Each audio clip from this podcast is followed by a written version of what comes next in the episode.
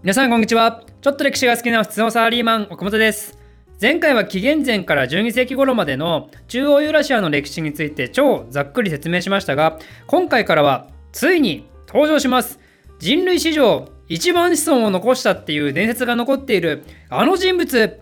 チンギス・カンです。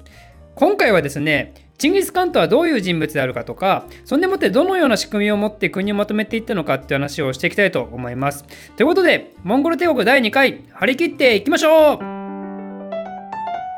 チンギスが登場する前の遊牧民世界について簡単におさらいするとそれまで今のモンゴル高原と呼ばれるエリアを統一してきた騎馬遊牧国家は何があったかというと古いところから言うと郷土戦費従前特決そしてウイグルと続くんですけどそのウイグルがキルギスによって攻撃をされてバラバラになった後はずっと長いことモンゴル高原は軍友割拠の時代になってしまったんですよ。この軍友割拠時代はそれまでにないぐらい長くてチンギスが登場する頃にはもう300年以上その状態が続いていたんですね。モンゴル高原っていうのはユーラシアで最も大きくて素晴らしい草原が広がる地帯でもあってここを統一することができた遊牧国家がユーラシア草原の王者となっていったんですけどその王者がいない期間が300年以上あるっていうのは郷土以降の時代と初なんですよ。なんでそんなことが起きたのかっていうのは、まあ、どうやら領やら金やらが登場してからモンゴル高原にそういう強い勢力が生まれるのを嫌って常に干渉してきたからっていうのが説があってとりあえずモンゴル高原は様々な勢力がひしめき合っていたんですね。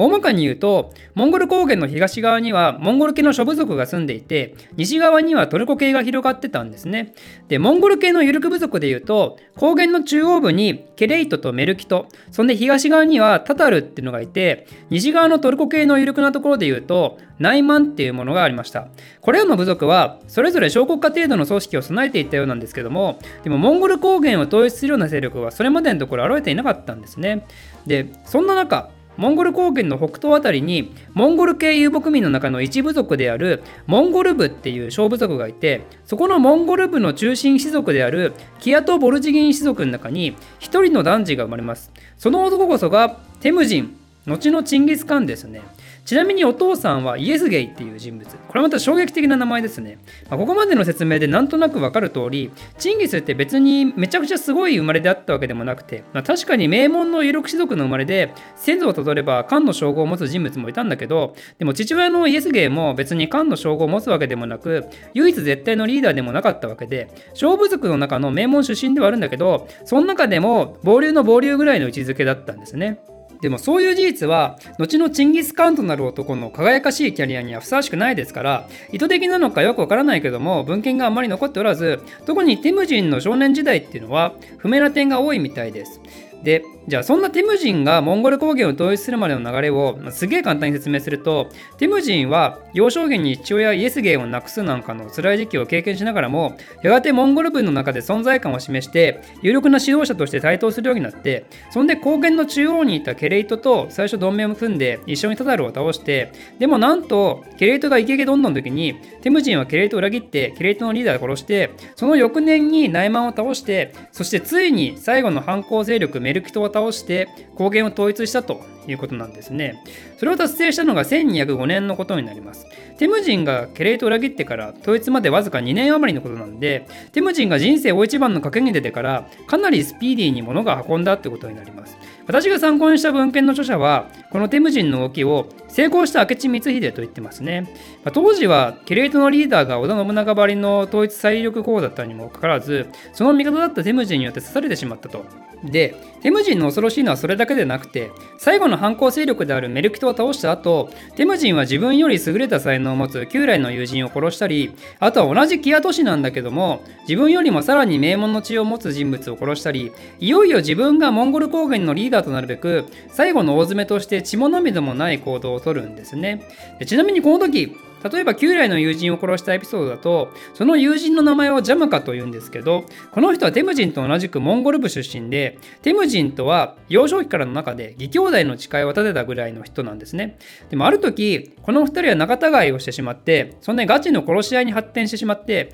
でもテムジンがメルキトを倒していよいよ天下統一間近に迫った時ジャムカがテムジンに捕まったんですねその時にテムジンはジャムカにこういうわけですよ。今までの喧嘩はもう水に流そうと。お互い殺そうとしたけど、でも我らは義兄弟ではないかと。我らで共に国を作っていこうではないかと。でもジャムカがそれに対してこう言ったんですね。いいから殺せって。一度お前に背いた以上、情けはかけてくれなってね。男気ですね。これ、男気ジャムカですね。で、ティムジンは仕方なく、ジャムカのことを殺したと。泣いて殺したと、ジャムカのこと。もう泣いて場所を切るみたいなね。まあ、いや、厳密には来てないんだけど、まあ、当時のその遊牧民の文化として、処刑方法でも血を流させないのが誇りを持たせた殺し方みたいで、袋に入れて大量の馬に踏ませるっていうのがなんか良かったみたいです。血でそうですけどね、それも。まあ、とりあえず、テムジンはそうやって仕方なくジャムカを大量の馬に踏ませて殺したと。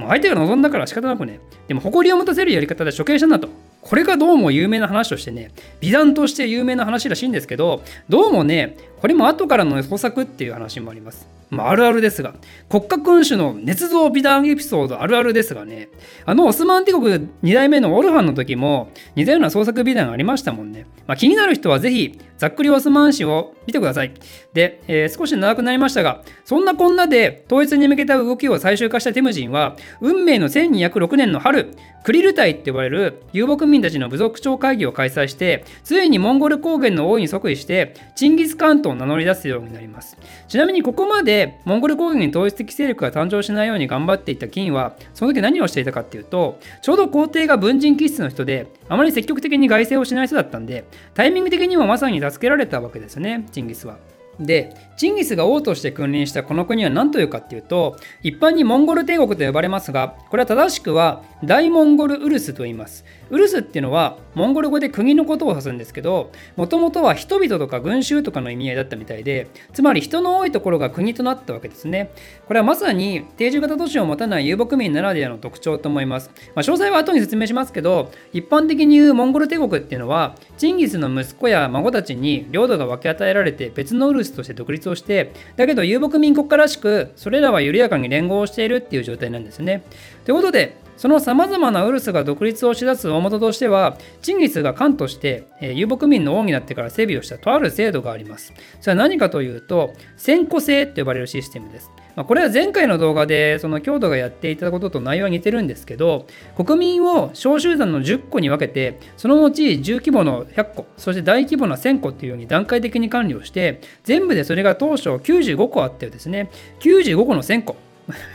ちょっと耳で聞くだけだと分かりづらいんですけどそんで自分の信頼できる部下をそれぞれ1000個長っていうスーパーリーダーに任命して管理をしたんですね。同じ民族や氏族は基本的に同じ戦庫の中にいるようにしていたんですけど自分の敵対勢力であったタタルケレイトナイマンメルキトなんかっていうのは、まあ、大体みんなバラバラにされて知らないところで結束されて反乱されるのを未然に防いだということになりますで、1000個制を整備してから、チンギスはその95個ある1000個のうち、全部で12個をそれぞれ自分の弟たちに、そんで同じく12個をそれぞれ自分の子供たちに分け与えたんですね。そんで弟たちはそれぞれ東側に配備させて、息子たちはそれぞれ西側に配備させて、同じぐらいの勢力を東西に分けて、バランスよく国家を運営させていこうとしたわけなんですが、で中央が君主にいて、両翼に同じ王族メンバーに任せるっていうスタイルは、まあ、これも結局強度の時からやってることとあんま変わってないわけですよ。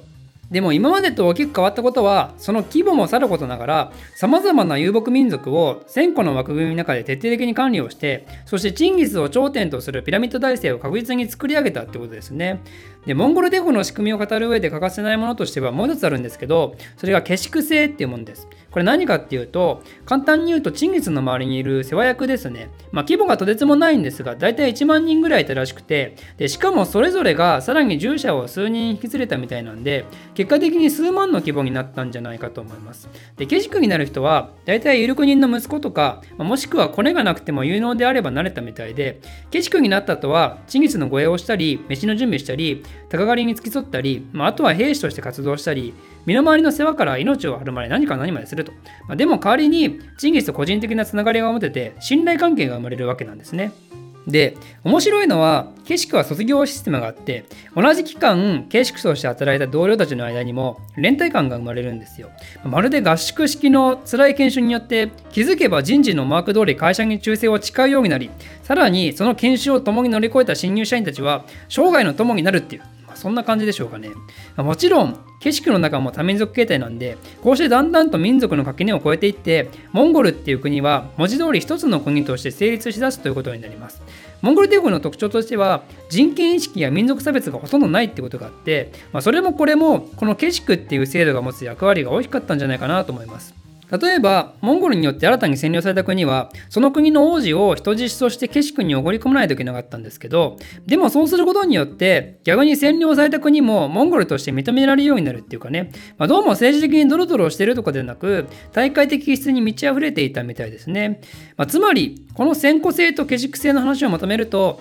チンギスが作った王国っていうのは、中央にチンギスがいて、それを守る近衛軍団である景色を置いて、で左右にチンギス直属の戦庫があって、でさらにその外側に同様な構成を持つ一族王族が配置されたと。でこのスタイルは、この先の各ウルスでも基本的に踏襲されていくんで、まあ、つまり、今言った内容こそが、後の大モンゴルウルスの全ての原型であると言えるわけなんですね。